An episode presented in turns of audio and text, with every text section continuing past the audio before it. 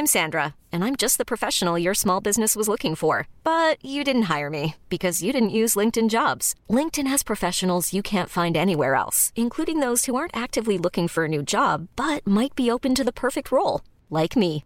In a given month, over 70% of LinkedIn users don't visit other leading job sites. So if you're not looking on LinkedIn, you'll miss out on great candidates like Sandra. Start hiring professionals like a professional. Post your free job on linkedin.com/achieve today.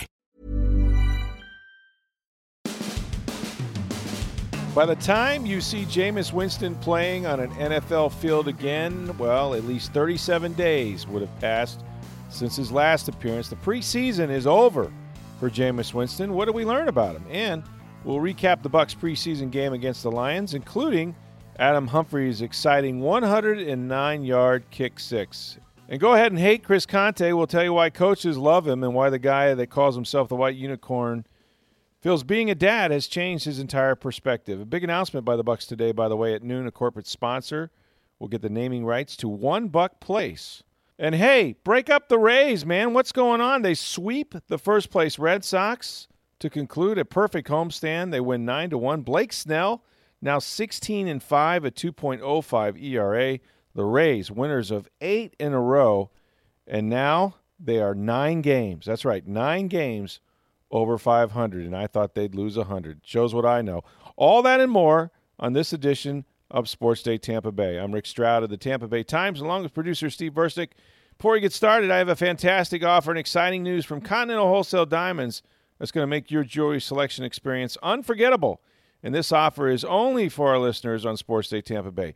Continental Wholesale Diamonds is sending you and that special person to the Caribbean for a five day, four night Caribbean cruise on us with any minimum purchase of only $2,000. That's right. You can choose the cruise line and you get to choose the destination in the Caribbean that you'd wish to explore.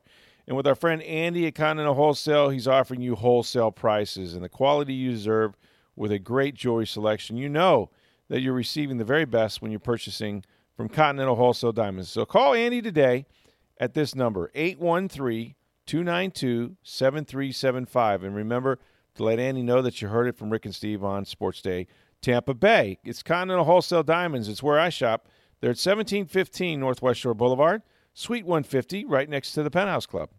All right, Steve. So the Buccaneers had their third preseason game on Friday night, and it was against the Detroit Lions, and they played very, very well. They didn't win on the scoreboard. Some sloppy play by some third and fourth teamers late in the game uh, cost them the victory, but they were up 27 to six, I believe, at one point over the Lions. Just totally dominated them in the first half with the starters. And I guess the big news is that's a wrap for Jameis Winston. I mean, that's all we're going to see him in a preseason game, and that's not a surprise. I mean, no matter what, suspension or otherwise he would not have played in the fourth preseason game. Neither will Ryan Fitzpatrick. So, from that standpoint, uh, navigating those two quarterbacks, you know, having to try to prepare two guys to start in essence, I think the Bucs did a pretty good job. And and the the biggest thing is that they both got out of this preseason healthy. Well, you've said that for several weeks now. That no matter what happens this preseason, and how the reps are divvied up and how everything goes, is that Ryan Fitzpatrick and Jameis Winston need to come out of the preseason healthy for this team to have a chance this year, and they've done that. They've done that, and uh, they not only came out of it healthy, but they really played very, very well this preseason. Actually, all three quarterbacks did that, and you know, on Saturday, the day after the game, uh, Dirk Koetter announced w- w- was obvious, and really, it's the only decision they can make that Winston uh, is now going to uh, not play in the final preseason game. And So what that means is, other than you know the practice that he had on Sunday, he'll practice again today. Uh, then Tuesday, then they'll have a walkthrough on Wednesday. He'll be a spectator at the game on Thursday against the Jaguars. So it's essentially over for him. I mean, he'll have some practice time, and then he's got to go away. Uh, it's it's an exile that the NFL does it so that you're not allowed to have any contact with members of the organization, and we still don't know. And I'm sure we'll find out more details if he'll share them with us. What Jameis's plans are for you know the first three games, which is really four weeks if you include the, the practice week leading up to the first game. What he'll do to stay in shape and throw to other receivers and where he'll go. Uh, I'm sure he'll he'll be somebody that'll be working out, you know, once or twice a day. That's just kind of who he is. Doesn't mean the timing will be great when he gets back, but assuming that he does come back and he's in shape And assuming they may want to play him um, after the Monday night game against the Steelers, the next time that Winston can play in an NFL game will be at Chicago on September 30th. So he's got a ways to go. Eh, but I will say this about him as far as his play on the field. Look, if he proved anything this preseason, it's really how much they're going to miss him. I think it's more than than what we even expected because Jameis Winston has gotten a lot better. Jameis Winston is playing extremely well right now. He is he has worked on his craft. You know, all distractions aside, we know this is a guy that can part, can part compartmentalize. Easy for me to say, um, sort of his emotions and his off-field problems. He's done that before, obviously at Florida State, but he has become a better passer, and the preseason numbers prove it. Now I know people say, well, you know, he went against some some number two defenses, and he played, but he also you got to consider that he played with receivers that are you know second and third and sometimes fourth team receivers. Here's his numbers. He finishes 30 of 41 passing. It's over 70 something percent for 388 yards with three touchdowns. And maybe the biggest thing of all, no interceptions. And yeah, he could have had one easily, you know, against the Titans. It wound up being a touchdown. But in fact, none of the top three quarterbacks by the Bucs even had a turnover during the preseason. So that's really protecting the ball. That's been an emphasis. It always is, but it's something they've actually managed to do.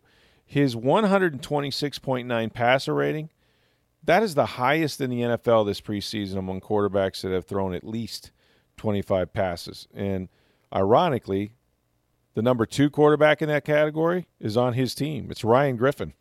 Ryan Griffin's been phenomenal. He's got a 113.8. And he's doing that with third teamers. And he's doing it with third. That's right. Um, and finally got to play. It, it, was interesting. I talked to Ryan a little bit. We'll probably play some of that interview next uh, or later in the week, but uh, as I write a story about him. But I talked to Ryan a little bit about you know the cool thing when he came into the game on Friday night. He actually the Detroit Lions and Matt Patricia were still playing their starting their starting uh, defense. In fact, all their starters were in. Uh, and the Bucs had, had pulled, you know, their their starters on offense, obviously, but against the number one defense of the Lions, Ryan Griffin took him right down the field, and he threw an absolute dime on like third and one, which you know is one of those be right plays they call them. Like you, you can take a shot there, but you better be right. and he threw he threw a perfect touchdown pass uh, on that on that particular game or on that snap. So uh, he's looked really, really good, and, and he's going to be the number two, and he's somebody they have a lot of confidence in. Even though he hasn't played in a regular season game, this is really the most I think I've seen him play in the preseason and, and play well. And you can just see that he's, he's worked on his game as well. And so he's ready to go. But we talked to Dirk Koetter after uh, the game, the day after, actually. And uh, since we haven't had a chance to talk to you guys, I want to go ahead and tell you this is what Dirk Koetter had to say about Winston, about his situation, about his performance, and how he's handled everything. I think performance-wise, you would have to you would have to give Jameis an A for the preseason. You know, I don't think anybody in their right mind would say that wasn't an A performance on his part. I think he handled it well.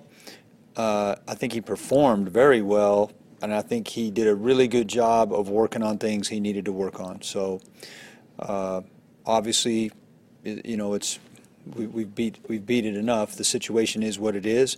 Uh, wish it wasn't that way, but but it is, and uh, we're going to miss him when he's gone, and you know we'll be glad when he gets back. I think Jameis has always been good about helping guys learn. You know, the fact that he'll stay out there and work with anybody. He's just now he's how he's also taken it one step further to uh, being forced to work with them in practice. I think that's uh, definitely been good for those guys, but I also think part of it's good for Jameis. So now I thought that also Ryan Fitzpatrick had a good good game. He needed one because he needed to bounce back from the way he played against Tennessee, and he, he was pretty effective. He took him down to score. You know, the first possession that they had.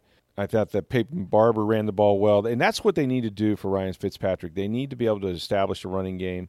They had a lot of offensive linemen that were out of that game. Really, only two starters uh, that were playing on the offensive line. So, uh, considering all that, Ali Marpet was out, Donovan Smith uh, you know, Caleb Benenoch, all those guys not playing, to run the ball and move it consistently the way they did was was impressive. But you know, overall, I mean, if you just looked at numbers, you would say, eh, you know, Fitzpatrick played well against Miami in the one series he had, took him down and scored. Played well in the final game, not so good in the middle. He finished 17 to 28, 183 yards, no touchdowns, and more importantly, no interceptions. I mean, 79.9 passer rating is nothing to really shout about, but that's who Ryan Fitzpatrick is. If he can be consistent and not turn the ball over, that's you give yourself a chance. And man, the one thing, Steve, I'm telling you, I was, I was watching that game and I wrote about this uh, you know, during the game, is I mean, if you get any play from your quarterback, right, and from your offensive line that can protect him, there are so many weapons on this football team. And I, I try not to get caught up in the fact that I see these guys every day and trying to compare them to other teams. And look, every team is talented, right? I mean, there's plenty of weapons for Drew Brees with the Saints. We know the Eagles won a Super Bowl. You know, the Pittsburgh Steelers come here, and we know about their wide receivers and Ben Roethlisberger, and you know, just I mean, they're loaded on offense too. But you know, just watching them distribute the ball to, you know, DeSean Jackson and, and Mike Evans, who made a great catch, but you know was called for offensive pass interference. Uh, OJ Howard, who I think, if you can buy stock in a player this year, I'd buy it in OJ Howard. This guy's going to be a Pro Bowl tight end. I don't have any question about it. I mean, he's improved so much over his first year. Route running, awareness, spatial awareness on the field. I think his blocking is better, and he's going to play a ton of snaps. I think OJ Howard's going to have a big year. He got called for an offensive pass interference penalty that no one has seen yet, and he ends up bouncing off a safety. It would have been a huge gain for him. He would have had a big night. As it was, he played very, very well. Chris Godwin still going up and you know makes the great you know fade stop in the end zone on the throw by Jameis Winston. He's been a beast.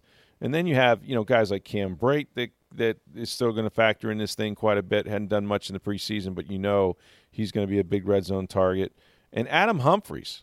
I mean, Adam Humphries is still very effective as a slot receiver, as a guy who can run a lot of different bubble screens and things.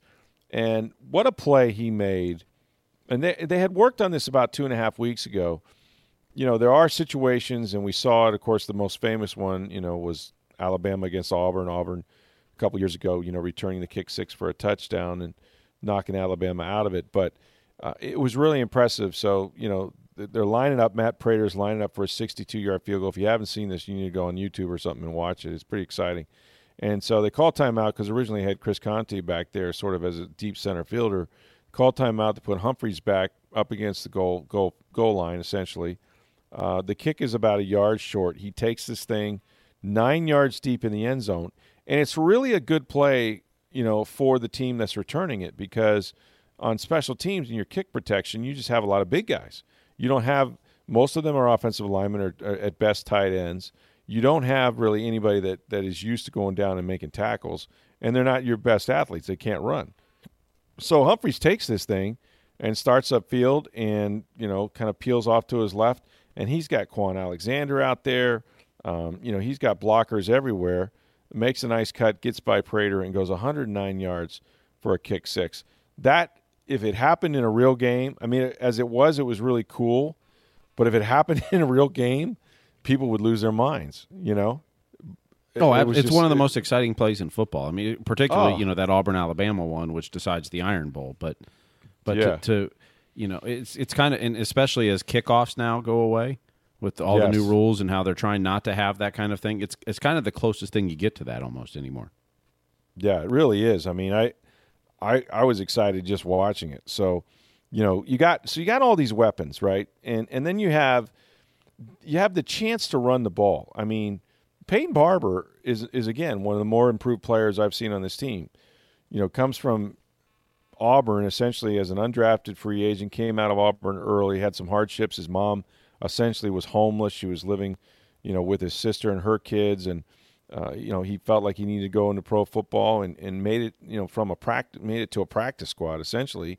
Uh, and now he's the starting running back, and he will be the starter, I think, when they go to New Orleans September 9th. Uh, so, you know, he, he has shown not just the power, but the ability to cut, and good vision, finishing runs. He really finishing, finishes runs. Had a big touchdown run in that game, I think 14 yards of first possession, broke a tackle in the backfield, does what he's been doing. And then, you know, finally they got to see a little bit of success from Ronald Jones, and this was huge. You know, this was really a huge thing for Jones. You know, he if you look at the, the, the running plays that he's had, the blocking's just not been there. I mean, it's very hard, you know, to to downgrade a guy because there's nowhere to run.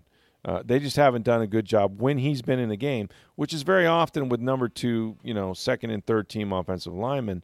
Now he got in the game fairly early because after the first series, Dirk Koetter said to Barber, "We've seen enough. You're done. You know, we want you uh, to go to New Orleans with us." But uh, but Ronald Jones, you know, they split him out wide early in the game, and and Fitzpatrick audible to him saw the matchup, threw a perfect ball about 38 yards or so down the field. He makes a nice catch, which is another big thing to see because he's been struggling with his hands out there a little bit. Not that he doesn't have good hands, but he just hadn't caught a lot of balls. But he tracked that one beautifully.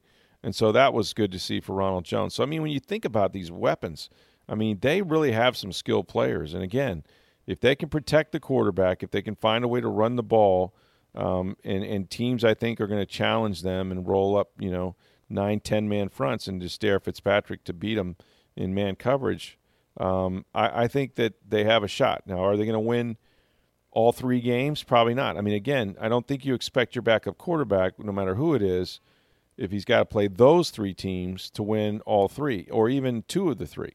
Uh, if he win, if he goes two and one, I mean, you're playing with house money. But I think they could get one game, and then you then you take your chances. You know, the game they need to get is always the season opener. I mean, that's the one that everybody wants. Uh, and New Orleans is at home. That's a tough building to play in. It's going to be very loud. The place is going to be lit. They're going to be very hyped, you know. But they don't have Mark Ingram. Um, they've lost a couple games in September there the last few years, and you just never know what you're going to get in the first game. So I also think, and people have been asking me about their defense. Look, the thing I'll say about their defense, you know, we haven't we've seen the new defensive line. Now, some guys didn't play. Beau Allen, we haven't seen Mitch Unrein. Uh, some of these guys haven't been in there, but the thing I'll say about the defensive line, it is much improved. And JPP, Jason Pierre-Paul is a big reason for it. Gerald McCoy looks fast. He had a sack the other night. He still got the good get off and all of that. Um, but they're not really giving their defensive linemen much of a chance to rush. And the reason is Mike Smith has his corners still playing off the ball. And when you do that, teams are just continually to, you know, flipping the ball out to the perimeter – perimeter, perimeter, perimeter. You know, uh, making these corners have to come up and make tackles and things like that. Uh, you miss one tackle, guys out the gate for a first down, sometimes more. So I think Mike Smith is. This is my theory. I think Mike Smith is holding back. I mean, you're not going to play off coverage all the time. You get picked apart. You can't do it in this league. And if you, if you look at the kind of corners they have, Carlton Davis is a long, uh, good, you know, physical you know man to man cover corner, and he's going to be in the, on the field whenever teams go to three receivers, and so he has the ability to do that. You've got Hargreaves that can lock guys down if he's playing in the slot, especially when they go three wide, and we know that Brent Grimes can play pretty much any defense you want, and I think you have to press these guys in today's football a little bit to give your defensive lineman a chance to get there because that quarterback needs to pull the ball down. And he's not going to do it if people are playing off. So we'll see what they do in the regular season. I've gotten a lot of questions about Mike Smith and why they continue to play this sort of, you know, bend and sometimes break defense. But um, I got to believe that's going to change. But I have, I will say this, and I don't know how you feel about it, Steve. I know you watched some of their games. I think this team is better than I thought it was going to be, and even with the the, the suspension, even with the, uh, you know, sort of the terrible position that Winston has put them in, if they can come out of this even one and two, and then he goes, he comes back, and he'll have to win in Chicago, which won't be easy to do. But they get back to 500. They come out of September at 500. I, I will give them a fighting chance to, to be in the division race. Well, we said all along in the offseason that the Bucs last year won the offseason. And it, you know, turns out it absolutely wasn't. And hard knocks at the expectations and, and everything else. Oh, yeah. This year, as as they approach the offseason – they completely bolstered the defensive line, which was the biggest weakness on the team. They added Ryan Jensen on the offensive line, and there's still some questions on the offensive line now. They drafted several players in the back end of the second defensive secondary, which was another big weakness on the team. That they added so many pieces we were raving about. It's the Winston suspension and the teams they're facing during that time that has put in a damper on all that. And I agree with you. If they can get through September two and two, maybe even one and three, depend if, if everything's you know playing well, you can give them a fighting chance. Absolutely. I mean, they have a lot of talent on this team. This is the most talented Bucs team in years. It is skill wise. There's no doubt about that. I'm I'm still not completely sold on. You know, part of the offensive line problems is that you've not seen these guys play together. In mm-hmm. offensive line play, you really do you do need that continuity. I mean, Ryan Jensen is an upgrade at center um, with Ali Marpet playing at guard. We don't know the status of Donovan Smith. That knee looked really, really bad. They say it's a sprain. That's two to four weeks. I've not seen Donovan even walking around, so I couldn't tell you how he looks even at this point. Um, but if he can't start, that's a problem because it's your left tackle. You know, and, and Demar Dotson is is really just now working himself into being able to play 11 on 11. I, he played some the other night, but you know, to think that he's going to have to go in at New Orleans and play four quarters, um, you don't know what kind of physical shape he's going to be in, and, and, and, you know he'll gut it out. Caleb Benenoch has been up and down. You know, they just they haven't been together long enough to really judge this offensive line. I think if they stay together, they'll be better as the year goes on. But these injuries have sort of taken turns hitting them, and no, nothing is except for Smith. Nothing seems to be threatening the season opener. Um, but if they if they can get that offensive line pulled together, I think that's going to be a big key. And I, I, think that you know, I do I, I do think they have as good as skilled players as I've ever as I've seen on this football team, and for a very very long time. I mean, you know, you can go back; they've never had prolific offenses. Even when Jon Gruden was here, the year he won the Super Bowl, they were 24th overall. They got hot in the postseason. But they had a tremendous very, very defense, and you still don't. There's more talent on this defense. I don't know if it's going to be a tremendous defense yet. No, I don't think it's going to be elite. But what they got to hope for is it's middle of the pack. Mm-hmm. You know, I mean, when you're 32nd in the league and everything, 15 looks really, really good. You know, so if look if, the, if they're middle of the pack and Jameis Winston plays the way he's playing in the preseason, as far as improvement from last year, mm-hmm. and, and mm-hmm. statistically, the last three years he's been fantastic. He's gotten better every year. Yeah, but it's the way he plays. Forget the, not the stats, but the, no, it's the, winning football. Winning football, watching him play, the decision making, everything else yep. that has yep. looked much better. His footwork has looked much better this preseason. If yeah. your defense is middle of the pack and he's improved that much, you've got a chance. You do, and I, I think he has improved that much. I mean, I've watched this guy year to year to year to year. He's every year he's changed his body. Every year he's he's worked on his weaknesses. You know, he used to be heavy footed, and now he, he's got his feet under him. The, the biggest thing he's done, if you watch him, is that when he loses, when he breaks the pocket, he's keeping both hands on the football. I mean, he's doing a really good job of even on that crazy spinorama play, you know, that he had, you know, up in Tennessee that he should have never thrown. When he gets whipped around, the guy's trying to get the ball out, and Jameis kept both hands on the ball.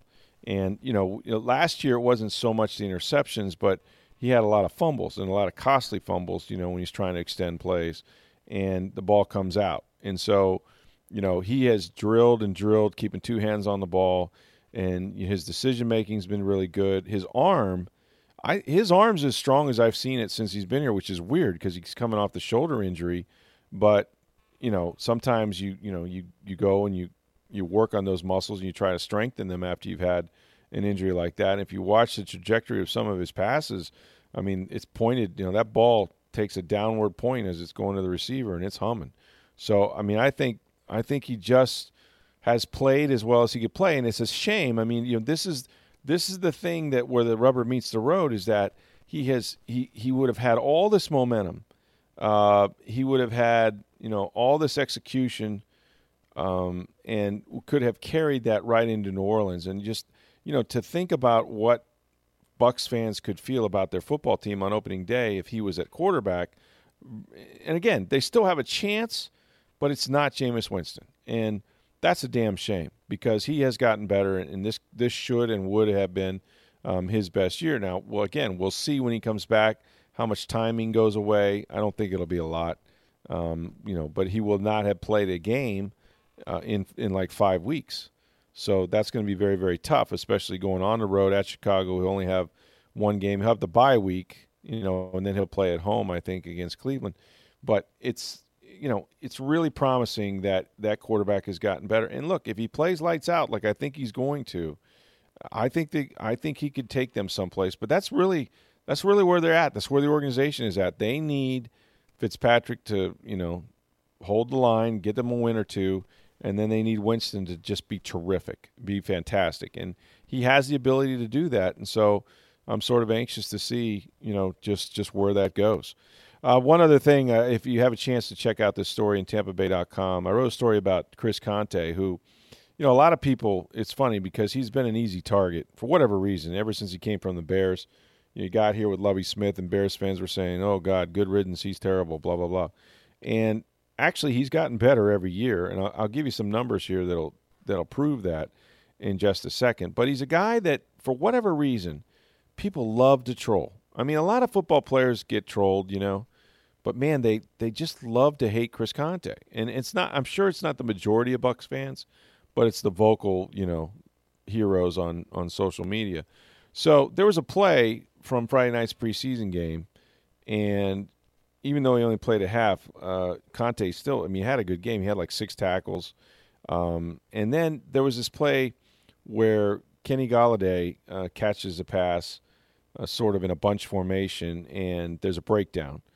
Uh, he runs out of there, and it's a 36 yard gain. And of course, Conte does a hustle play and comes across, you know, he's the last line of defense, obviously he comes across and stops the guy, and it ends up being a four point swing because they hold him to a field goal. So he saves a touchdown.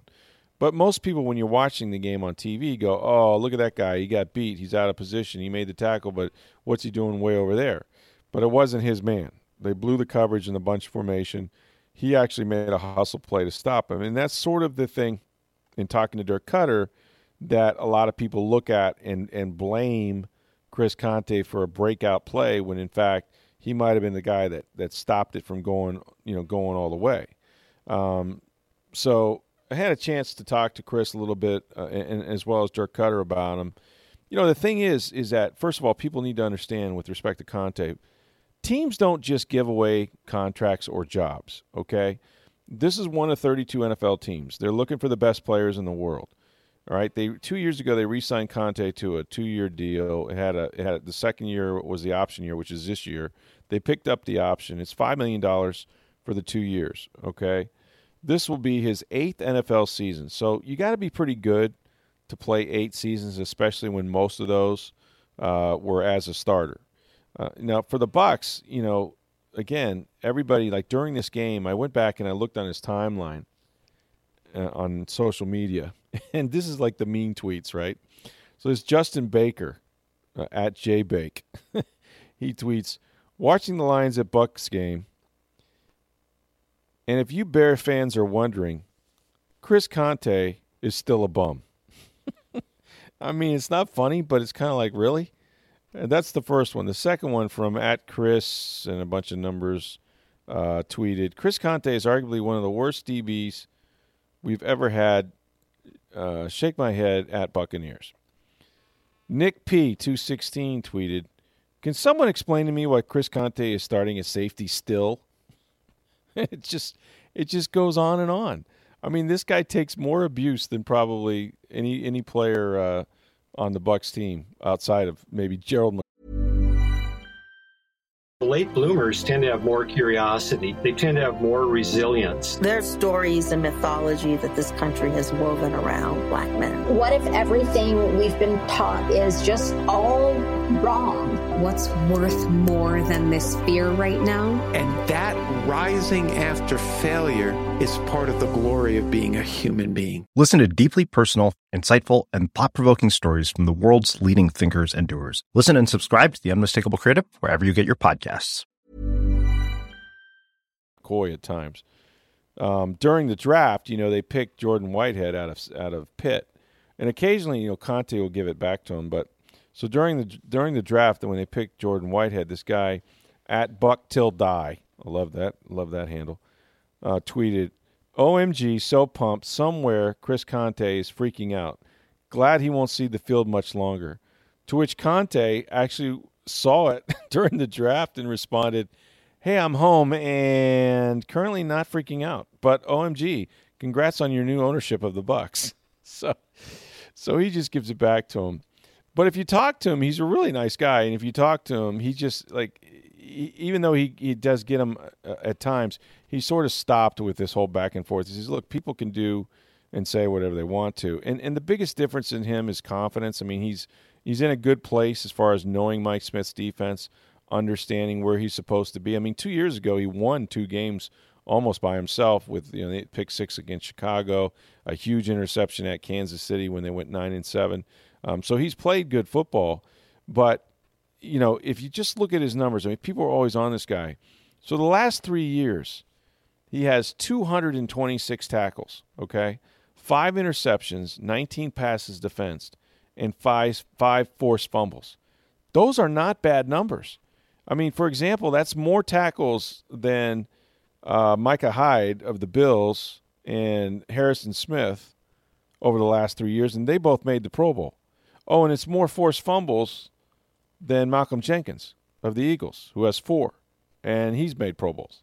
So you you kind of look you look through these numbers and you go, hey, he's right there with some of the best safeties in the league. But for whatever reason, people love to love to dislike Chris Conte. The way I value things is differently as I've gotten older. Yeah. Uh, having a family and having people that matter to me. You know, I care what they think. I don't care what other people think. And you know, as I've gotten older too, you know, it used to be all just about football, and now I kind of start to realize there's other more important things in life too. So uh, kind of just you know, people are gonna be people, and I'm gonna live my life, and they can live their life. So just how you gotta approach it. What's fatherhood like? It's awesome. It's the best thing you can ever do. So, um, it's the best part of my life, and you know, not that I wish I would have done it sooner, but I'm very thankful for where I'm at right now. When you, when you come home and have a bad day, does that change everything? It changes everything. Um, yeah, completely just forget about everything else. Yeah. You know, you come home tired, you don't have any energy, and all of a sudden you see your, you know, your little girl's face, and like I got. She plenty- didn't I got care, right? energy. so it just comes out of nowhere. I don't know where it comes from, but um, it changes your life. All right, Steve. Let's let's talk about the Rays, and and I want to preface this by saying I'm the dumbest guy in Tampa because Tampa Bay. I, truly, truly believe this team is on its way to 100 losses this year.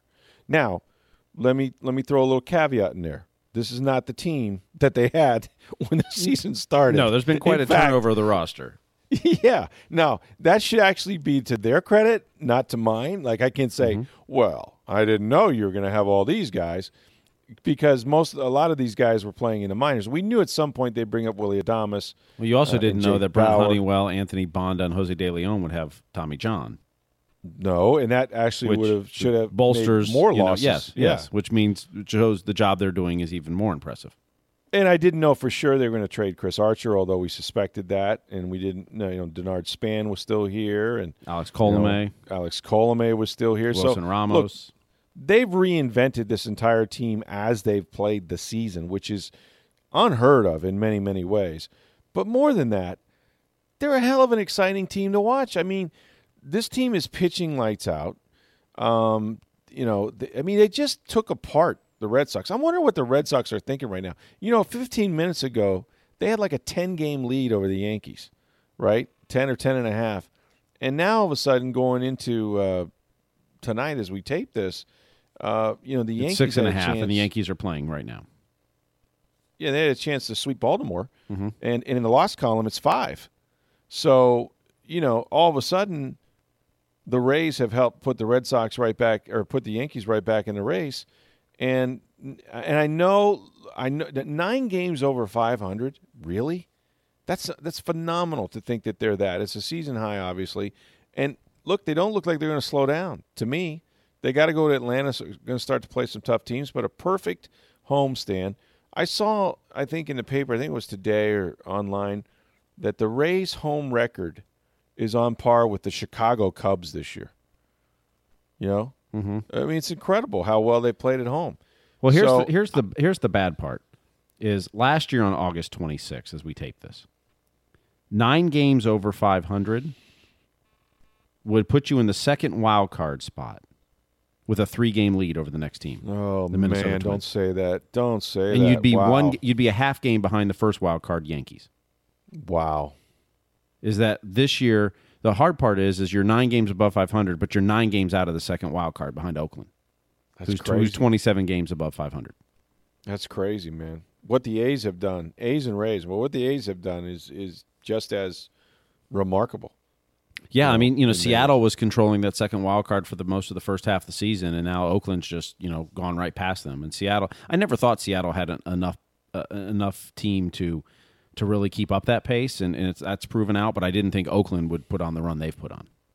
look, maybe they'll get there. Maybe there'll be a collapse somewhere along the line. I doubt it. But no matter what, okay, you go back to the Yankees series, you know, and and and sweeping. You know, I think they swept the Yankees here at the Trop, if I'm not Mhm. mistaken. Yep. Um, you know, they did a pretty good job uh, on Boston at Fenway. I think they they only won one game, but they were competitive games. But being able to come and have Boston come in here and sweep them, have the Yankees come in here and sweep them, I mean, the confidence that that will build for that young baseball team and those guys that have, you know, been successful together all the way through the minor leagues and won championships. I mean, that's what it's all about, man. It's all about standing up to the big guys and knowing, hey, we can go toe to toe with these guys and take them down, you know? And, and that's what they did with they took down an old friend in Nathan Eovaldi, who Mhm. had started out 15 scoreless innings. He's been roughed up a little bit his last couple outings. You knew the Yankees were in trouble because Blake Snell was on the mound. And Blake Snell right now, because Chris Sale is, is is nicked up, I guess he's got what shoulder fatigue or something, whatever's Mhm. going on with him. But right now, Blake Snell is probably the best pitcher in the major leagues going right now. I know J.C. Arencibia, former catcher for the the Rays and among many other teams, uh, and he's now an analyst, I believe, for MLB Network or one of those. Uh, he the Mhm. other day was saying that Blake Snell is the best pitcher in baseball. I mean, he would he's got to be in the conversation, and the way he's Yes. pitching, the way he's getting it done, his stuff is just playing like it's unhittable. I mean, Mhm. he, he gave up two hits, six innings, you know, uh, one run, lowers his ERA, I believe. It's down to two point oh five. Correct. Arguably, Steve, it's sixteen and five. So now the club record is the twenty wins that David Price had the year he won the Cy Young. Snell could get that. Snell could get that and surpass it.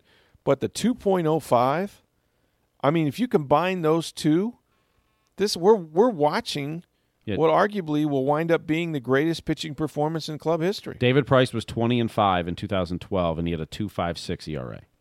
Still very good ERA, and he won the Cy Very Young. good. Yeah. But yeah, two point oh five. I mean, right now, if I had to take a, a pitcher in baseball right now, I think I'd take Mhm. Jake Degrom number one. Who, Okay. Talk about a phenomenal season on an awful team. Yeah, that's true. Um, his, stu- I mean, the amount of games he's lost one nothing or two one is just incredible this Sure. season. Um, uh, next, I mean, I, I think Sale's in that mix. I think Blake Snell's in there. I think maybe a Verlander. Uh, Trevor Bauer's done pretty well this year. Nola for Philly, but I mean, Blake's right there. In in my mind, if I had to take a pitcher for one game this year, he's definitely in, in the top. You know, he's probably. I, probably would pick Degrom one, and then you know any one of those for number two. So Blake could be right there. I don't know if he'll do it, um, but you need to throw Chris Archer like extension at him. You know what I mean? And, and see if you can't lock him up before he gets out of here at twenty five million a year. Um, he just looks like the next guy, and so it's unfortunate. I mean, hopefully, you know, for them, what the Rays got to be hoping is, is that to get this damn stadium built. Um, you know, the payroll is going to be down pretty much as it is. I mean, they may be in a position to pay him. You know, you talk about pitchers that have always gotten away. I mean, this again, it's not like as it currently is structured, they can afford to pay a, a pitcher twenty five mil a year. But if they can find a way to to to lock him up or extend their control of him somehow, man, I I Yeah, would right now he's I'm under sh- control through the 2022 season, which means he'd be an unrestricted free agent going into the new stadium, assuming it gets done in 2023. Uh, you definitely. I wonder what his records will be by that time. That's something scary to think about. I love the way this team is going. I love the way they're headed. I, I, just I love the way they play. They're having fun, and and yeah, y- you know, in sports, talent means a lot, and it gets you a lot of places. But the chemistry of a team, uh, particularly you know in baseball, which is an everyday sport, having fun in that chemistry means a lot. And, and teams with a little less talent can do a lot more when they have that great chemistry, or those with a lot of potential can develop quicker because of that chemistry. And you've you, you can see teams that have a lot of talent but bad chemistry in the clubhouse, whether it's bad guys or or whatever's going on, managers not controlling it well, can really tank a team. You know, we've seen, and, and you know, look back. You know, this year they've celebrated the 10th anniversary of the Rays going to the World Series, and how much people talked about Dan Wheeler and Cliff Floyd. And the Mhm. impact in the clubhouse and and how they they gelled and allowed them to have fun and and kind of brought that professionalism. Well, you've seen that this year from a lot of guys, you know, including you know Carlos Gomez, who's having more fun than him on this team, and he's he's barely playing anymore. But you love to see that where it's it's helping guys stay loose and, and have fun. Um, Sergio Romo's been great for the pitching staff, I believe. Um, you know, you just see that, and it, it's it's setting them up for future success, which is ultimately what you know. I think everyone going into the season thought it was tanking. The Rays kept telling us it's not. We're going to be better than you think, and they were right. But I think if you honestly ask them, this was a transition year for them. That they were Oh, really yeah. trying to set up for 2019, 2020. They didn't say it at the time going into the season. But they honestly believe they were going to. I don't know if they thought they'd be nine games over 500 at this point, especially with some of the injuries they had on the pitching staff. But this was definitely going to be a transition year. They thought they had a better team than what everybody else said, and they were right. And but it's really about winning next year and the year after and setting it up for future success. Look, if you win 80 games, I mean, God, we dare we say 90? I mean, this is unbelievable what they're doing. They're here way early, earlier than what they could have ever anticipated. And and I, and they're really just kind of getting started. You mentioned all the guys that, you know, have been shelved for Tommy John and, and, and different things like that that they were counting on. There's still some really good prospects. Their minor league system, people have rated, I think, second in baseball of late. So there's a lot of guys still, you know, still on the farm, so to speak. It's it's just been in the right way. They play hard. They play good defense. The pitching and the defense goes together. The story of the year, I still think, has been this this pitching, you know, construct where you know you have the openers and uh, the mixing and matching that has seemed to have worked. You don't need that with Blake Snell. They'd love to have four of those guys, Mhm. um, but it's awfully hard. But you know, one day you may have two or three of them. Well, they hope to. I mean, they you know they anticipated Honeywell would be one of those guys. Uh, Anthony Right. Banda was showing he possibly could have been. Jake Faria has been hurt a lot this year. You hope he could have been. You're supposed to have you know Chris Archer was on this team. I, I don't you know I think the you know if you remember back to the beginning of the season this this opener and it wasn't an opener at the time it was going to be bullpen days. They didn't really have the opener concept. Right. It was going to be one day. Right. I mean the rotation was supposed to be Archer, Snell, bullpen day, Eovaldi who was coming off Tommy John and Faria. Right. You know, you were only doing the bullpen day one day a week. It was the injuries Sure. and all that. Then all of a sudden you were doing bullpen days two or three times, and then they kind of came up with this opener Mm-hmm. concept. And to be honest, from what I'm hearing, is it's not like they came up with it in April this year. This is something they've talked about for quite a, while. They just never fully executed it and went with it. And some of the injuries and all that, and I think some of having so many young pitchers too necessitated it in their minds. That you know, ultimately, a manager's job is to put players in a position to perform the best they can. Put them in a position to succeed. That's what a manager's job in any in any field. Well, for instance, I'll take Ryan Stanek. When he's pitching late in the games, he is not nearly as good as when he's pitching early in the game. I have to assume that's more of a mental thing than anything. That you know, some people handle the pressure of late in the game. It- we all know the last three outs are the hardest three outs to get in the game. When he's coming in the first inning, he's just letting it fly, and he's doing very well in the first inning. He struggles later in the game. They've put him in a better position to succeed at this time. And that's what you have to give a lot of credit to the Rays organization for.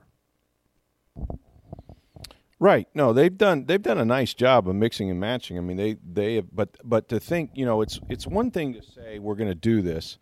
It's another thing for the pitchers to go out there and be great. Mm-hmm. You know, I mean, to, the streak they had, well, I don't know how what was it over twenty innings, twenty seven innings or something like that, Mhm. without giving Yep. up a run. Yeah, that's correct. I mean, tied you- a franchise just- record. Yeah, and- think about it. they've been playing baseball a minute here in Tampa, and they've had some big name pitchers, but but you know you just don't put together those types of streaks without just a hell of a lot of talent and mm-hmm. and guys doing really really well. And you know, again, it's out of necessity you had to kind of go this route, but they've all really bought into it and they've all performed. You know, and I just it's been something to watch. I mean, I love. I tell you. I love Adames. I love his energy. Mm-hmm. Um, you know, you can see the guys having fun. You you can see you can see how much uh, how much they, they, they really get into watching each other perform and, and come through and um, it, it's it is it's that chemistry. Jake Bauers, I mean, they had it together all through the minor leagues, but that youthful energy. I've always said you do need veterans. You do need the like you said the Cliff Floyds and guys like that. I think Eric Hinske maybe may have been a guy, um, Mm-hmm. you know, at some point in the 2008 season. But you also, I I believe that very often that sports is a young man's game. You know. Yep. Uh, I know that's becoming that way in football and outside of the quarterback position, where you know you, you're got to be Tom Brady and you're you know like 50 years old, but it, it just there's something to that energy and Well, that's guys, one. Of, that's one of the issues I think baseball in general has, is Mhm. that most players aren't making the majors till 24, 25, 26. That's right. You don't have that youthful energy. I mean, you you have your you know there's some phenomenal players that get there a lot quicker, but most Mhm. players are spending four, five, six years in the minors before they get to the majors. Yeah. And, and and that young man's energy and you know if you if you read the science of it, I mean everybody's body you know essentially peaks at age 24 physically. And it's Really? downhill. Yeah. yeah, that the science will tell you. I mean, no, there's things you can do to to do that, but your body physically peaks about 24.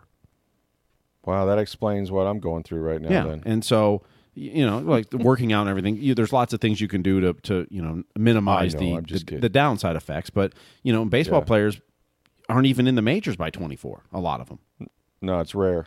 You Yeah. know, where other sports, it's you know from the NBA, it's a youth game, and and Mhm. you know almost every other football is very much a youth game at this point. Oh, I can tell you that's what's changed. That's the biggest change in football to me is that it's a young man sport. You know, I, I- I'm not an expert at hockey, but it sure seems like a lot more younger players are making it to the NHL quicker than they used to. Mm-hmm. Um, not, not, it's not to say everyone. It, and hockey's a little more like baseball, where you spend more time in juniors and then you know the HL. But it seems like you make it to the big leagues, you know, to the to the, the top league quicker than you do in Oh, yeah. baseball. That's one of the things in baseball. But you know, the other part about the youth on this team is the opener strategy probably works because of it. Mm-hmm. Because almost every one of their pitchers is either in their first or second year, and so they're happy to be here. What do you want me to do? I'll do whatever. And, and you know, it allows you to get buy-in, and then when you have early success with it, it creates more buy-in. Right. Because you know, not only is it kind of different, and and and you know, everybody's kind of going, "What is this? Why?" etc. But when you have success with it, and especially you know the first months or two they did it, the, their team ERA was the best in baseball. It's gone up a little bit mm-hmm. since, but you know that creates more buy-in. But that youthful exuberance of, "Hey, I'm happy to be here. Where do you want me to pitch? I don't know any better." Really, Right, probably no- made it work, and the early success prolongs it. Right. No one's whining because they're not on the back end of the bullpen or they're not closing or they're not starting. You know, they're all they're all taking taking the ball when they give it to them and, and mm-hmm. going out there. But you know, the other thing is that when you make when you make full use of that bullpen or you make full use of that bench, guys. And I thought Maddon was good doing this. Guys take ownership of the team. You know mm-hmm. what I mean? Of the success of the team. They all have a role, and they all they all are part of it. You know, it's it's. I think too often it's easy to have a guy and say, "Well, you're my utility infielder. You're going to play every four days." Mhm. You know, or you're my fourth outfielder, and when I need a, I need this guy to DH or take a break, you're going to play four days. That that does not really keep guys engaged and feel like they're part of what's going on. And I think if you're, you know, if you're on this team, you got a big role. You're going to be playing big roles. You know, because Mhm. there's no small roles. Whether it's that's the opener, the middle guy, uh, you know, setup or closer, it's all the same and they've moved these. You're right. They've moved these guys around and figured out where they thrive and who can get. You know, right now Romo is still the guy they I think they have the most confidence in getting the last three outs, but they're going to have to come up with a closer, and they got plenty of guys that have you know the ability to do that. Well, you've started into to see in the last couple of weeks, Adam Kolarek had that huge save at Yankee Stadium. Oh yeah, uh, Jose Alvarado is starting to close out a few games where Mm-hmm. I think they're they're trying to figure out. I mean, uh, you know, my guess is Sergio Romo may not be on this team next year. Maybe they resign him, not. but Probably but the odds are he will not be on this team next year. And he's the one guy in the bullpen they trust to close out a game. Sure. So now they're trying to figure out: is it Alvarado? Is it Castillo? Is it Kolarek? Or do we have somebody else that can close in the future? Or maybe next year they even go out and sign a free agent as a closer, someone to close games out for them. But you know they are trying to figure out those last three outs of the game or four or five, who who they can trust there. Yeah, and that's what hasn't changed is no matter how you get to those last three outs, the last three outs are special, and and and they're the hardest outs in a game, and not everyone can do it. Not everyone thrives in that pressure. Um, and and sometimes you just have to develop those guys. I mean, Colome, you know, had been a starter most of all of his career, and they moved into the bullpen. He wound up getting 40 saves a year. So, um, you know, you can do it. It's just a matter of of you know getting out there and gaining the confidence. But overall, if you're a Rays fan, you got to be loving life right now, man. It is just fun to watch. When we had it on, you know, we're over there at One Buc Place and going through the the grind of you know open locker rooms and practice and and I'm telling you, everybody's watching the game. And I know we're all sports geeks anyway, but uh, there have been many days where nobody would turn on the Rays game, where nobody would even think that they were playing. Well, there's a difference You know? in watching it and it's on in the background. No, no, yeah, exactly. We were watching the game. I mean, this was this was sort of like, oh my gosh, there's another hit, there's a strike. I mean, it was, you know, it was cool. It was like they're involved in something that matters. Uh, and even again, even though they're they, they're so far out of the second wild card, it's just that crazy year, right, with the Yankees and the Red Sox. But you still kind of in the back of your mind think, well, maybe, you know. Hey, a couple years ago, you know, this is now more than a couple, but they were nine games out to start September I remember. of the wild card Yep, behind Boston. And they Yep. made it. they sure now did. they're nine games out now. There's a team to jump in front of them. It's not they're not just behind the second wild card at this point. right. But you know, with you know, we're still got a week left in August. Is there a chance? Sure. I'll bet those guys are not are not thinking anything else but that. I bet Mm-hmm. that they really believe that. You know what? I mean, here's the thing: if you never lose again, you got a really good look at it. Until you're eliminated, That's there's right. a chance. Until they put that X there or check Yeah, mark. I think the, the hell it is. elimination game for the wild card. Let me check it. I was looking at it. There's 23. I think is the elimination. Yeah, 23 is their elimination number. Yeah. So 23 wins by Oakland or losses by Tampa Bay. Just remarkable. And if you want to get your Kevin Cash Manager Year votes in, go right ahead as Boston tries to give up this lead to the Yankees. Maybe that'll help them. Yeah, well, maybe Bob that'll help. Melvin wins it after all for Oakland, assuming they keep up their pace because that's, No, that's that's been an incredible job out there. But Kevin Cash absolutely deserves votes, and you know deserves some you know first or second place votes. Well, I'll tell you what he's going to get is a contract extension. Uh, he should. well earned. He should. I mean, you know, he's what next year will be the last year of his five year contract that he signed when he came to the team. Uh, I think at this point, seeing what he's done with this team and, and how he's helped make this work, that it would be ridiculous not to sign him this offseason. That's right. Well, I'm glad we're talking the Rays, and if you like Rays talk, we had a request, and that request is please get Marc Topkin on your podcast. Ask and you shall receive. We will have tomorrow the Rays beat writer of the Tampa Bay Times, Marc Topkin, is going to join us on this podcast to talk all things Rays as they head to. Uh, I guess they have a series beginning in Atlanta. Yeah, that talk about another fun team to watch. Another young, fun team to watch is Atlanta. And they were Yeah, at the, a they were at the. Trop in May, and that was a fun series. Uh, not a very high scoring series, but Atlanta beat them up too. yeah, it, it did. Uh, but yeah, that's that's a fun team. If you haven't seen Ronald Acuna Jr. play or Ozzie Albies, uh, phenomenal young players there. They're a Oh, Yeah, year ahead of schedule. They're, I mean, they're a young team that was supposed to, Mm-hmm. you know, do about 500 this year. They're way ahead of schedule leading the NL East. Yeah. Yep, it's going to be a it's going to be a fun series, and so we'll have Marc Topkin talk to us about that, and hope you'll enjoy that interview as always. Mark is a is a great guest, and uh, no no better time than now to talk Rays baseball as they go into that thing with a, uh, a huge what nine game winning streak. Is that right? That's an eight game winning streak for the Rays. Eight game winning streak and nine games over 500. Got it. So, Marc Topkin tomorrow. Hey, listen, we're glad for your interaction. See, it's things like that that you go ahead and send us on Twitter that uh, lets us know what you want to hear, and we're happy to oblige. Of course, we got a lot of Bucs talk uh, going on throughout the week as they head to their final preseason game on Thursday. College football Cubs- starts this week. Thank goodness. Saturday game. I can't wait. Saturday games, that. but UCF opens their national title defense on Thursday night. They do. Did the NCAA call them national champions? Did I read that right? Uh, I don't think so, but I could be mistaken. No, I don't think they are either. I but think they're, they're pretty looked- they're pretty beholden to the uh, playoff that makes them a ton of money. Yeah, but you've got some good games coming up. I mean, the first week of what is it? Alabama, Louisville um, is a pretty good game. Michigan, Notre Dame. You've got Auburn, Washington. That's a top ten matchup there. that's a good one too. Yeah, so college football is back. I can't wait to wake up and uh, watch uh, Herbie and the boys, and you know, uh, Got USF Elon. game day. is that who they're playing? Elon. That's correct. I could be wrong about this. This is just purely from memory, so don't quote me on it. You can look it up if you want to. I think the first game that USF ever played might have been against Elon. It was Kentucky Wesleyan. Dang it! I knew it was, it was one of those teams. I was close. Yeah. Well, anyway, Flo- so, uh, yeah, Gators you- have Charleston Southern. Charleston Southern or worse. Yeah. Now Florida State's got Virginia Tech on Monday night, Labor Day night. That'll be a That's good a game. That's a tough top one. twenty matchup. Yeah, that's a tough one for them. That'll be a tough Mm-hmm. one for Willie Taggart to open. I, I imagine that he's going to name uh, Deondre Francois as his quarterback. That announcement is supposed to come really soon.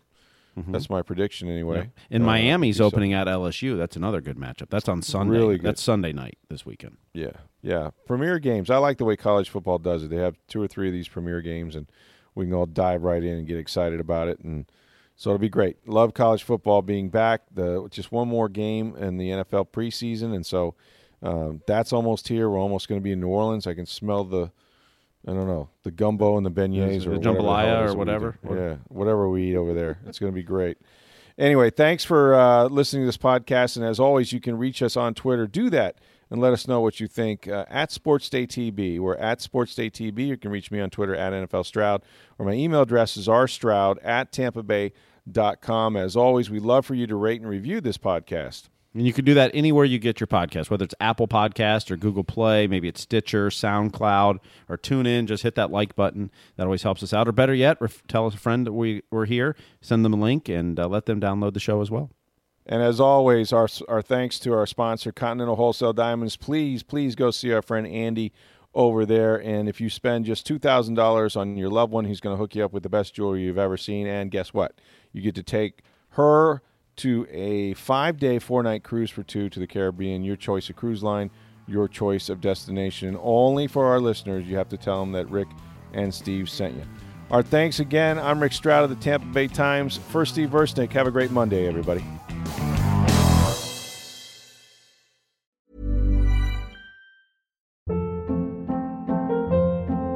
Hold up. What was that? Boring. No flavor. That was as bad as those leftovers you ate all week. Keke Palmer here, and it's time to say hello to something fresh and guilt-free. Hello Fresh. Jazz up dinner with pecan-crusted chicken or garlic butter shrimp scampi. Now that's music to my mouth. Hello Fresh. Let's get this dinner party started. Discover all the delicious possibilities at hellofresh.com.